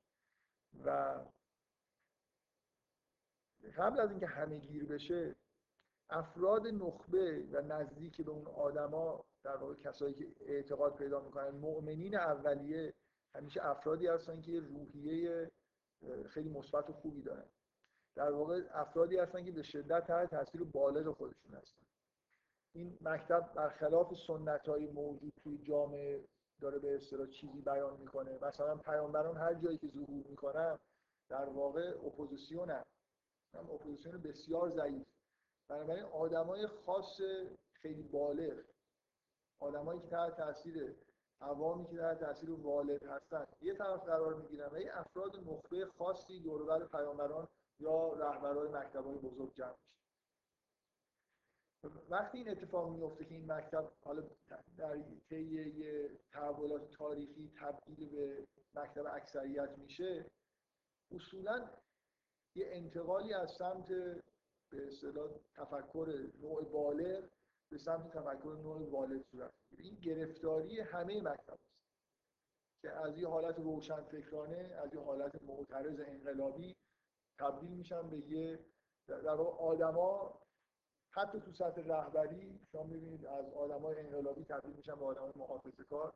حالا مخصوصا اگه قدرت رو به دست آورده باشن بیشتر که در جهت حفظ نظم موجود دارن تلاش می‌کنن بنابراین بهشون گفته میشه محافظه کار دیگه. از سیاسی آدم محافظه کار آدمیه که کلا ایده های انقلابی نداره.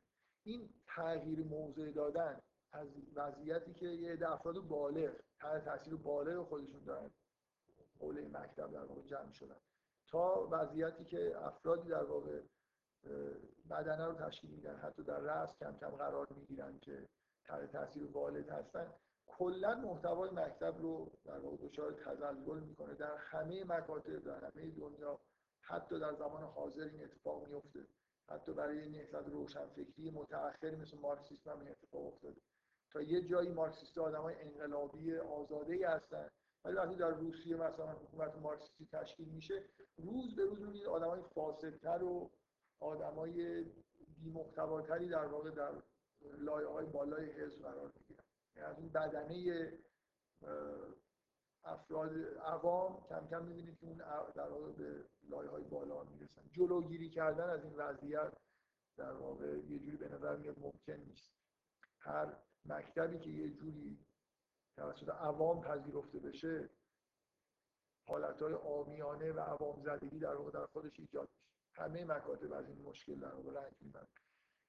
مثلا شما می‌بینید مکاتب عرفانی شاید به همین دلیل اصولا اعتقادی به اینکه خیلی تبلیغ بکنن عموم مردم رو باعث بشن که بهشون گرایش پیدا بکنن ندارن.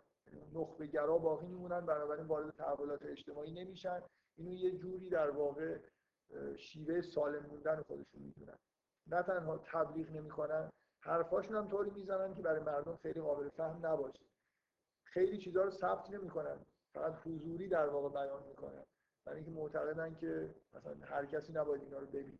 این نوع نگرش خب طبعا یه مکتب از اینکه به صورت این نهاد اجتماعی ظاهر بشه در واقع جلوگیری می‌کنه از این اتفاق. عوضش این بلام سر مکتب نمیاد که دچار عوام زدگی بشه. ولی ادیان مثلا به عنوان مثال یا مکاتب دیگه مثل مارکسیسم مثل مثلا نهضت روشنگری اینا اصولا تمایل به تبلیغ و عمومی شدن دارن. بنابراین واضحه که توی در روند تاریخ رشد تاریخیشون کم کم شما این شیوه در واقع آمیانه ای که از سطوح پایین اجتماع واردشون میشه و تغییرات مکتب می‌کنه رو می‌بینید. شما حالا بذارید به یه خیلی چیزا اینجا چند کلمه نوشتم پنج شش تا مثاله حالا من فکر می‌کنم بذارید اینم مثل این صفحه قبلی این مثال رو بذارم اینجا. شاید بعدا ازشون استفاده کرد بنابراین یه ویژگی مهم توی تاریخ مکاتب اینه که میرن به سمت یه جور عوام زدگی عوام که وارد کار میشن وقتی عمومیت پیدا می‌کنن خود به خود جلوی همچین پدیده رو نمیشه در واقع وقتی مکتب می‌خواد قدرت رو به دست بگیره از حالت اقلیت به اکثریت برسه خود به خود مجبوره که یه مقدار رعایت عوام رو بکنه. حرفا حرفای خیلی اگه حرفای سنگینی هستن باید یه خود در سطح پایین تری زده بشن. بنابراین یه مجموعی از افکار وجود داره که بعضی هاشون برای عوام قابل فهم نیست کم رنگتر میشن. بعضی از عقاید برای عوام شیرینتر و جالبتر و پررنگتر میشن و یه مجموعه عقایدی که اصلا وجود ندارن کم کم زاییده میشن. شما مثلا من نمی‌دونم خیلی من همیشه اینو عوام زدگی مثل برای شما می‌خواید پدیده اینکه عوام چجوری تاثیر می‌ذارن روی حرفا و گفته ها و رفتارها. من فکر می‌کنم هالیوود تو دوران مدرن خیلی مطالعه کردنش مطالعه جامعیه در مورد اینکه عوام چه چیزی دوست دارن. و شما چی باید بگید و چی کارا باید بکنید که عوام خوششون بیاد؟ اصلا اونجا این در واقع هالیوود یه سیستم خیلی خیلی پیشرفته مطالعه همین موضوعه. یعنی سرمایه گذاری می‌خوام بکنن و سرمایهشون جواب بده. مربوط به این نظر فرهنگی مربوط به میشه که مردم الان چه پدیده رو بهشون نشون بدیم خوششون میاد. بنابراین کلی اونجا مطالعات جدی وجود داره حالا به طور غریزی یا به طور خود سیستماتیک. نظر علمی که در حال یه بار من یادم توی یه مصاحبه ای که اگه اشتباه نکنم بین ژان لوک گودار و وین وندرز دو تا کارگردان بزرگ دنیا هستن که هر دوتاشون به هر حال یه جوری کاراشون جنبه آوانگارد و روشن فکری داره یا داشته در در مورد وندرز. اینا توی صحبتشون در مورد یه جای حرف از اسپیلبرگ میشه. گودار اگه اشتباه نکنم گودار یه حرف جالب می‌زنه. من تصور من تصورم از اسپیلبرگ اینه که تا دونه آخر تعداد صندلی صندلیایی که پر میشه موقعی که فیلمش اکران میشه می‌تونه پیش بینی بکنه. اینقدر مسلط به اینکه الان چه تعداد از مردم مثلا آمریکا این فیلم دوست دارن همچین موضوعی رو ببینن. اینجوری نیست که همینطوری بیگدار به آب بزنه مثلا سرمایه بزرگی رو بذاره فیلم بسازه. اینقدر تسلط داره نسبت به خواست عمومی و برای همینه که اینقدر آدم موفق. لیست ده تا فیلم پرفروش تاریخ نصفش فکر می‌کنم مال اسپیلبرگ فکر می‌کنم دقیقا یه موقعی نگاه کرده بودم چهار تا یا پنج تا از فیلم های ده تا فیلم اول مال اسپیلبرگ این به خود به خود شما وقتی که می‌خواید یه مکتب وقتی می‌خواد پرفروش باشه آدمای زیادی به خودش جلب کنه خود به خود هالیوودی میشه. یه چیزایی که مردم بیشتر دوست دارن میپسندن پررنگ میشه یه چیزایی جدید به وجود میاد. شما به روز تحولات روزخانی در طول تاریخ ببینید اولین مجامع مثلا عزاداری برای امام حسین چه جوری و چه حرفایی توش زده میشه. کتابای خود روزت و شهدا رو نگاه کنید. بعد بیایید در مثلا چهل سال قبل نگاه کنید. بعد الان نگاه کنید. الان با چهل سال قبل عمده ای به وجود اومده. مثلا موسیقیش چهار ضربی شده شبیه به موسیقی راک تقریبا. و خشونت توی نحوه خوندن هست. مثل خواننده های متال تقریبا اجرا می‌کنن بعضی از این ماده های معروف. و این نشون میده که جامعه اینجوری خوشش میاد. یعنی یه نفر این کار می‌کنه می‌گیره. و بقیه هم ازش تقلید می‌کنن. همونطوری که هالیوود هم با سعی و خطا به هم چیزی می‌رسه. یه گاهی یه فیلمی که اصلا هیچ انتظار نداره با سرمایه کوچیکی تولید شده می‌گیره. بعد دیگه مثلا 10 تا فیلم هم بر اساس همون موضوع چیز می‌کنن می‌سازن تا شیره اون موضوع کشیده بشه تا جایی که میشه ازش بشه استفاده کرد.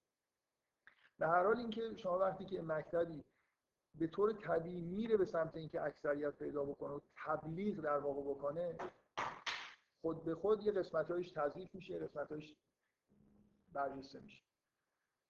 شما نمونه خیلی واضح و خطرناک این تاثیر تبلیغ برای عوام و تاثیر عوام روی مکاتب توی این می‌بینید که تقریبا همه ادیان و مکاتب دوچار غلوب میشن.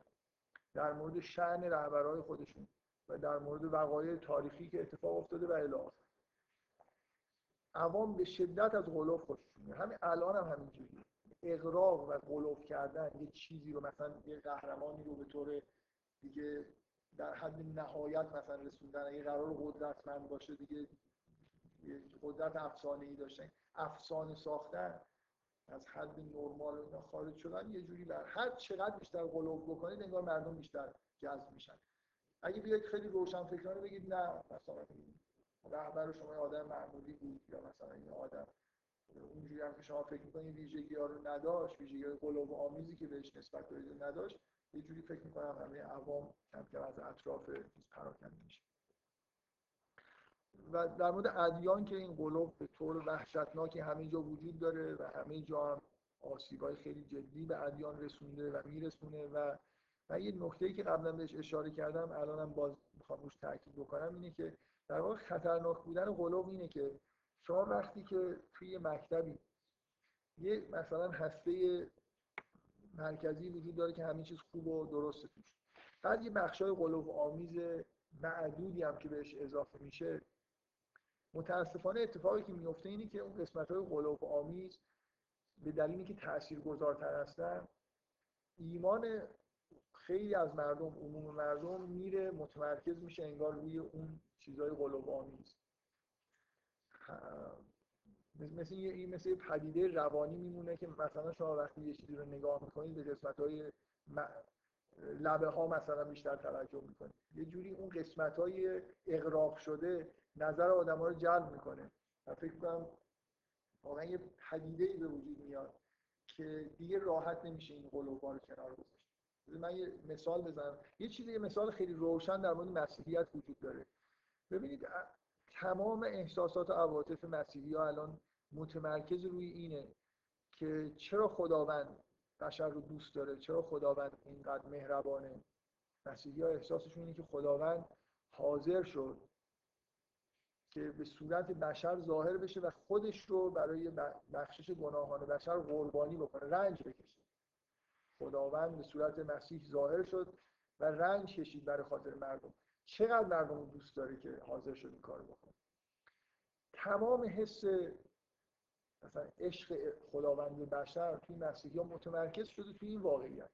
یعنی هر بار که می‌خوان به عشق الهی فکر بکنن که واقعا مطمئن بشن که بشر رو دوست داره خدا به این موضوع فکر می‌کنن. اینه که سند اصلی برای عشق خداوند بشر که حاضر شدی همچین فداکاری خداوند بکنه و مثلا برای خاطر بشر مسلوب بشه. یه مثالی که بار به ذهنم مثلا شما فکر کنید که یه آدم متوجه است چقدر حذف کردن این یه به نظر من خب واضح اعتقاد قلوب آمیزه. به نظر ما مسلمان ها کاملا غلطه. خداوند برای بخشش گناهان بشر خودش به صورت انسان ظاهر نشد. ولی خب مثلا اولیا خودش رو به رنج و زحمت انداخت و همین کافیه برای که قبول بکنیم که خداوند خیلی بشر رو دوست داشته. مثلا فکر کنید که یه مکتب مثلا دینی اینجوری تبلیغ بکنه به همچین اعتقاد قلوب آمیزی برسه که مثلا به پیروان خودش بگه که خداوند اینقدر مثلا شما رو دوست داره هر شب که شما میخوابید میاد بالای بالین شما میشینه شما رو نوازش می‌کنه و موهای شما رو مثلا فرض کنید نوازش می‌کنه و شما رو میبوسه و مثلا تا وقتی بیدار میشید میره. خب این آدما واقعا اگه به هم چیزی ایمان بیارن هر شب قراره که بخوابن حتما استعمام می‌کنن خودشون رو خوشبو می‌کنن آماده می‌کنن با شور و شعف. اصلا زندگی خیلی شادمانه پیدا می‌کنن در اثر این اعتقاد که الان من بخوابم خدا میاد. چقدر خدا من دوست داره. بعد بیاید بگید که مثلا یه نفر اعلام بکنه طبق اسناد مدارکی که به دست آوردیم این اصلا همچینی نیست. این یه دروغیه. مثلا یه نفر ساخته. کلی حال همه گرفته میشه دیگه. خیلی اعتقادات دیگه هم داشتن که اونا هم نشون دهنده این بود که خدا ما رو دوست داره به ما توجه می‌کنه. ولی این یه جوری این که قلوب آمیز از همه بود تمام توجه آدما رو در واقع به خودش معطوف کرده و حالا اگه اینو بردارید یه دفعه مردم احساس کنن خدا دیگه ما رو اونقدر که قبلا دوست داشت دوست نداشت. الان شما به مسیحی ها هر چقدر بگید که بابا خدا بشر رو خیلی دوست داره همین که حضرت مسیح و این همه پیامبرا و محبوب افراد محبوب خودش اینقدر به رنج و زحمت اینا کافیه دیگه. لازم نیست اصلا خودش مثلا به یه طرز نامعلومی به صورت انسان ظاهر بشه شکنجه بشه تا معلوم بشه که ما رو دوست داره. ولی واقعا اگه به مسیحی بگید که این اعتقاد قلوب آمیز درست نیست فکر می‌کنم خیلی ناراحت میشه. شما آدمایی که یه فرقه ای وجود داره من نمی‌دونم چند تا عضو داره که معتقدن که حضرت علی خود خدا بوده. شما اگه به این آدما بگید بابا علی خب خیلی خوب بوده خیلی بالا بوده ولی خود خدا نبوده کلی حالشون گرفته میشه. اصل اعتقادشون. این قسمت قلوب یه جوریه که توجه عوام رو به خودش جلب می‌کنه. برای همینه که اصلا درست شده. بنابراین یه جوری حذف کردنش فوق العاده سخت در واقع مکتبا در بعد از اینکه دوچار این قلوب و مبالغه ها میشن واقعا دوچار بنبست میشن. یعنی راحت. الان روزخونی ها شما اگه خب مثلا تردید وجود داره که اصلا حضرت رقیه کشته شده باشه در کربلا. بعضی از مطالعات تاریخی مدعی هستن که حضرت رقیه زنده مونده ازدواج کرده و زندگی ثبت شده ای در طول تاریخ داره. سالهای سال زندگی کرده. حالا اینکه اون شخصیت تاریخی هم شخصیت ماجرای کربلا هست یا نه خب یه تردیدایی ممکنه وجود داشته باشه. خب. حالا بیایید ثابت بکنید که حضرت رقیه در کربلا کشته نشده. این خیلی آدما بیشترین جایی که مثلا توی روزا گریه می‌کنن اون قسمتش که مربوط به مرگ حضرت رقیه است. و کلی ممکنه اصلا این جلسات روزه در نظرشون و خیلی حرفای دیگه در مورد واقع کربلا می‌زنن که ساختگیه. بدیهی هم هست که مثلا فرض کنید ماج... چقدر واقعا ماجرا این که از ابوالفضل رفت و آب بیاره بعد یه دستش زدن یه دست دیگه بعد نمی‌دونم. چقدر واقعیت داره این چیزا. و اگه این قسمت های قلوب آمیزو بذارید کنار خود واقعی کربلا به اندازه کافی برای آدم که چیز خالیش میشه و جزء عوام نیست لازم نیست این جزئیات رو بگید. کل همین که از امام امام حسین اینجا با یاران شهید شده به اندازه کافی چیز هست به اصطلاح حماسه بزرگ هست. لازم نیست این جزئیات عجیب و غریب هم همراش باشه تا تحت تاثیر قرار بگیره. ولی قبول بکنید که اینجا اکثریت مردم تحت تاثیر خیلی از این جزئیات اگه مثلا یه دفعه داره مثلا میگم تاریخی ثابت بشه که بابا اصلا حضرت ابوالفضل همون اولین لحظه که شروع شد یه تیری اومد و خورد بر مثلا حضرت ابوالفضل کشته شد. و کلی این آدم و وزن بردارای ما اصلا دیگه وزنه نمی‌کنن در هر حال ببینید این غلو و مبالغه کردن در مورد رهبرا و وقایع تاریخی خیلی خیلی مسئله ایه که شیوع داره و واقعا هم بنبستای غیر اصلا شما اگه برید مثلا فرض کنید توی حوزه علمی قوم شاید تعجب بکنید که تقریبا همه توافق دارن که این روزه ها چند و پرنده. ولی گفتنش سخته. یعنی ریسک داره اگه شما بیاد یه روزی اعلام بکنید که ما می‌خوایم از این به بعد این روزها غلطن. اینا رو نخونید اینا رو بخونید. یه دفعه ممکنه تعداد آدمایی که توی روزها شرکت می‌کنن خیلی کم بشه و احساس می‌کنن که برای یه خود هوای مردم هم داشت. حالا میان مردم به پاس مثلا این امام به هر طریقی بتونیم تو مجلس عزاداری مثلا رو بکشونیم در هر حال خوبه. بعد اینکه بعضی از چیزهایی که گفته میشه غلطه. این چیزیه که معمولا باعث میشه آدما اگر بفهمن بعضی چیزا قول وامیزه و در سمت رهبری هم باشن احتیاط بکنن و خیلی مبارزه نکنن با این قلوب اگه خیلی خطرناک نیستن. در مورد مسیحیت من فکر می‌کنم خب از یه حد خطر وحشتناکی گذشته. یعنی تبدیل شدن مسیح به خدا که قلوب آمیزه و به نظر میاد به تدریج این اعتقاد شکل گرفته. حالا در موردش بعدا صحبت می‌کنیم. این اصلا حذف کردنش خود در مسیحیت به نظر میاد تبعات سنگینی داشته باشه. یعنی تبدیل شده به قسمت الان اینکه خداوند وجود داره خدا توحید اینکه خداوند پیامبران فرستاده مسائل اخلاقی همه چیز مسیحیت ثابت میمونه. فرقی نمی‌کنه شما واقعا اعتقاد داشته باشید که مسیح خود خدا بوده یا نه. ولی توجه عمومی مردم بیشتر به این قسمتشه. تا بقیه قسمتش دقت می‌کنید. مثل همین که به که قلوب این چیزای مبالغه آمیز توجه مردم بیشتر جلب می‌کنه و حذفشون به راحت نیست.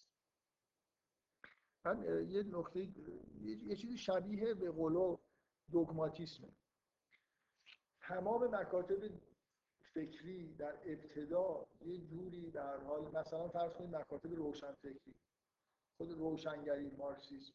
اینا وقتی که آدمای اولیه این چیزا رو بیان می‌کنن اونقدر توشون دوگم وجود نداره.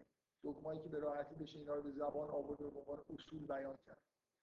مکاتب عرفانی ادیان بیشتری معنویتی توشون وجود داره تا یه مجموعه اصول ثابتی که شما بتونید بگید مثلا یک دو سه الاخر و حالا هر کسی که این اصول رو به این شکلی که بیان میشه قبول نکنه مرتد اونایی که قبول می‌کنن آدمای خوب هستن.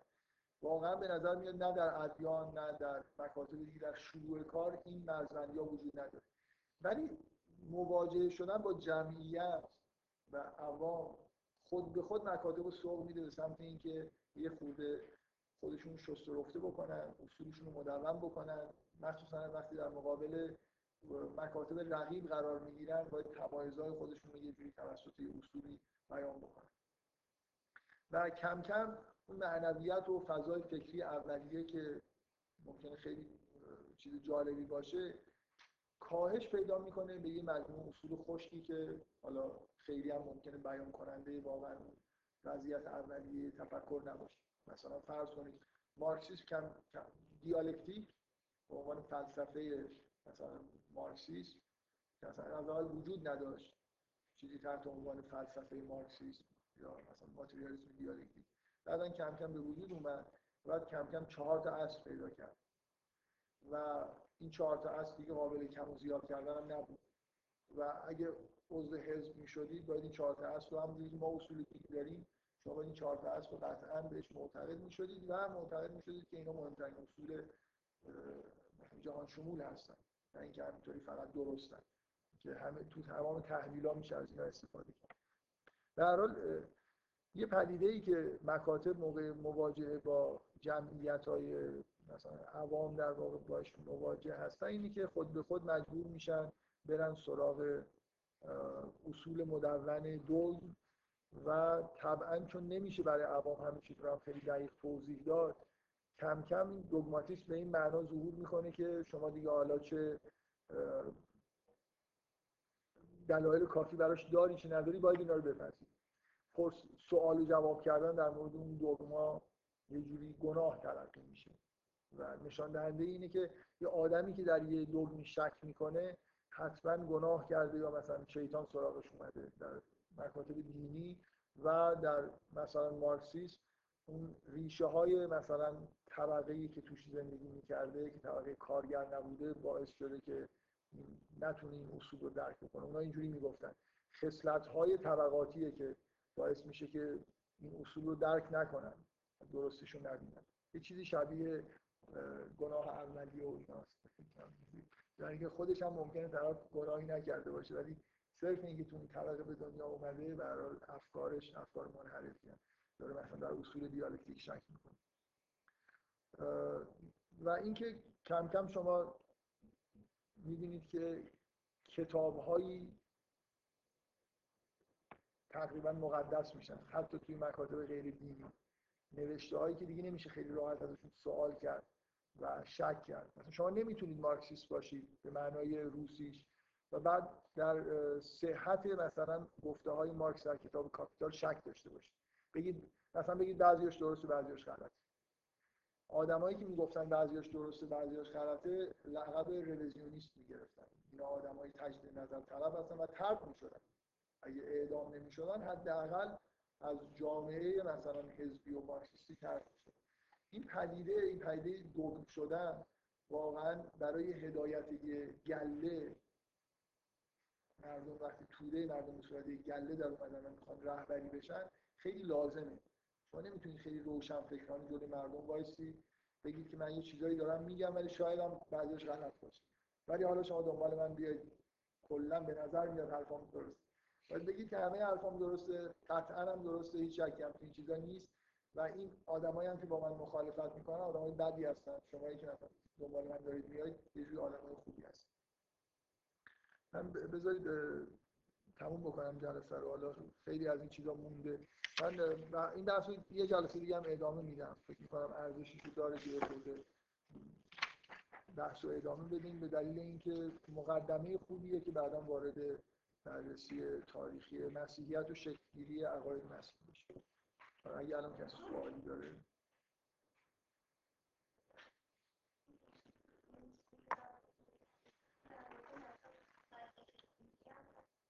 صد درصد. اصلش اصلا در مورد مکاتب دینیه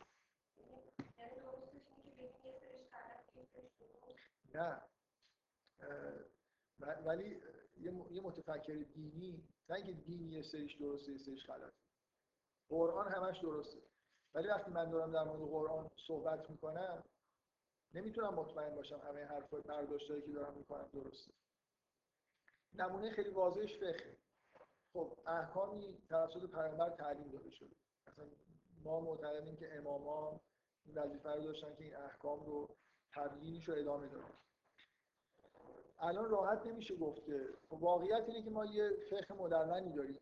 که به طور قطع از خود فقها بپرسید در, در صحت و صوم بعضی از احکام شک و تردید وجود داره. به طور قطع نمیشه گفت این حکم الان درست به نظر میاد این حکم درست به نظر میاد این حلاله. به نظر میاد این حرامه. همه جا شک و شبهه وجود داره بعضی جا خیلی زیاد.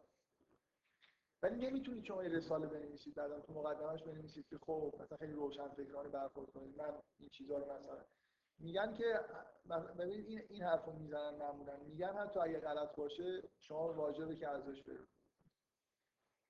و میگن که اون اشتباهش مثلا به گردن کسی که حکم داره بیان این خیلی باز روشن فکرانه است معمولا اینجوریه که تو ادیان گفت حتی همین هم گفته میشه. احکام کاملا احکام درستی هست. شما باید از اینا پیروی بکنید و اگه کسی در چون چرا بکنه اصلا با مشکلات جدی مواجه میشه. ممکنه تو زندگیش با مشکل مواجه بشه. این, این در همه ادیان و مکاتب و احزاب و اینا هست. یه چیزای خطای قرمزی به وجود میاد که شما به نظر میاد اگه بخواید درش چون چرا بکنید کل اون سیستم به هم میریزه. در حالی که تفکر به هم نمیریزه. یه چیز دیگه ایه که داره به هم میریزه اون نهاده که داره به هم نهادی که اون تفکر رو بیان می‌کنه در واقع داره زیر سوال میره. در حال همیشه اینجوری است من مثلا به عنوان آدمی که تفکر دینی دارم معتقدم که آره قرآن 100 درصد درسته. احکامی هم که پیامبر و امامان تعلیم دادن صد درصد درست بود. ولی نه اینکه همه چیزهایی که الان ما داریم میگیم صد درصد منطبق با همون چیزی که اونجا هست. قطعا مشکلاتی وجود داره. و نمیشه اینو راحت بود. شما برید بالای منبر شما فکر کنید روحانی بره بالای منبر. احکامی که میگه هی بگه شاید هم حالا نباشه شاید هم باشه مطمئنا مردم پای منبر این آد میگن اصلا یکی بلد نیست نمی‌دونه. علکی داره حرف می‌زنه. باید برید از قاطعانه بگید که اینه. و علم خودتون رو مردم دنبال کسی میفتن که قاطع حرف می‌زنه اگه شاید واقعیت اینه که حرف قاطعانه ای نمیشه زد. کلا. در مورد مثلا احکام و هر چیزی. همیشه برای آدمی که از چیز به اصطلاح استفاده می‌کنه از بالغ خودش استفاده می‌کنه همیشه به هر احتمال خطا میده توی افکار خودش توی اعمال خودش. برداشتایی که از دین داره. این ربطی نداره که مکاتب دینی باشن یا غیر دینی. برداشتای من به عنوان آدم قطعا می‌تونن اشتباه باشن.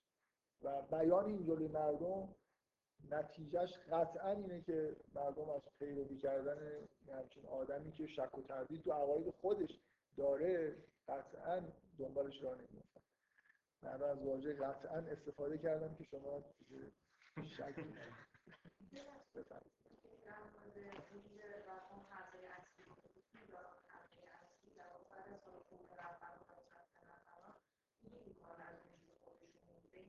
من اینو نگفتم. گفتم کم کم گفتم اتفاقا اول وقتی که من گفتم اولش حلقه افرادی که تشکیل میشه دوره رهبر معمولا آدمای نقطه سطح بالایی. ولی وقتی که نه بعد از خود به تدریج در طول تاریخ ممکن این آدمان تا آخرین لحظه عمرشون وفادار باشن ولی به تدریج وقتی جلو میریم آدمای نسل دوم سوم که میان دیگه دارن به یه چیزی ایمان پیدا می‌کنن. که ایمان اکثریته. بنابراین می‌تونن آدمای نخبه ای نباشن. می‌تونن آدمای خیلی مثلا قدرت طلب می‌خوام مثلا حالا مثال دینی نزنیم در مورد مارکسیسم. وقتی انقلاب شوروی پیروز شد حزب قدرت رسید آدمای عوام قدرت طلب جاه طلب مثلا از اخلاقی که خیلی ایراد دارن اتفاقا بیشتر تو حزب راه پیدا کردن. و اون آدمایی که آدمای اصیلی بودن کم کم به عنوان مرتد و رویزیونیست ترک شدن. و اینکه آدمی که واقعا تفکر داره و بالغه خب وقتی حزب کار اشتباه می‌کنه میگه. جلوش وای میسته و خب طبعا ترد میشه. اون آدمایی که حرف گوش کنترن حالا یا طبیعتشون اینجوریه یا چون می‌خوان به قدرت برسن ادای حرف گوش کردن رو در میارن اینا کم کم میان بالا. یعنی شما همینطور مثلا انقلاب شوروی رو که نگاه کنید نسل اول دوم سوم نگاه کنید روز به روز می‌بینید که آدمای عوامتری در واقع یه جوری انگار دارن. اصلا سیاست جهان که این عوام بودن رهبراش من فکر می‌کنم بدیهیات شما از 100 سال پیش بیاید 50 سال قبل تا الان می‌بینید که روند آدمایی که ریاست جمهورای 4 5 کشور بزرگ دنیا رو توی مثلا مقاطع 50 ساله مطالعه بکنید. ببینید جورج بوش چه آدمیه یا مثلا رئیس جمهور عجیب و غریب فرانسه یا رئیس جمهور ایتالیا که تازه مو کاشته برای خودش داره نمی‌دونم با مامانش میره توی مجالس شرکت می‌کنه همه جا.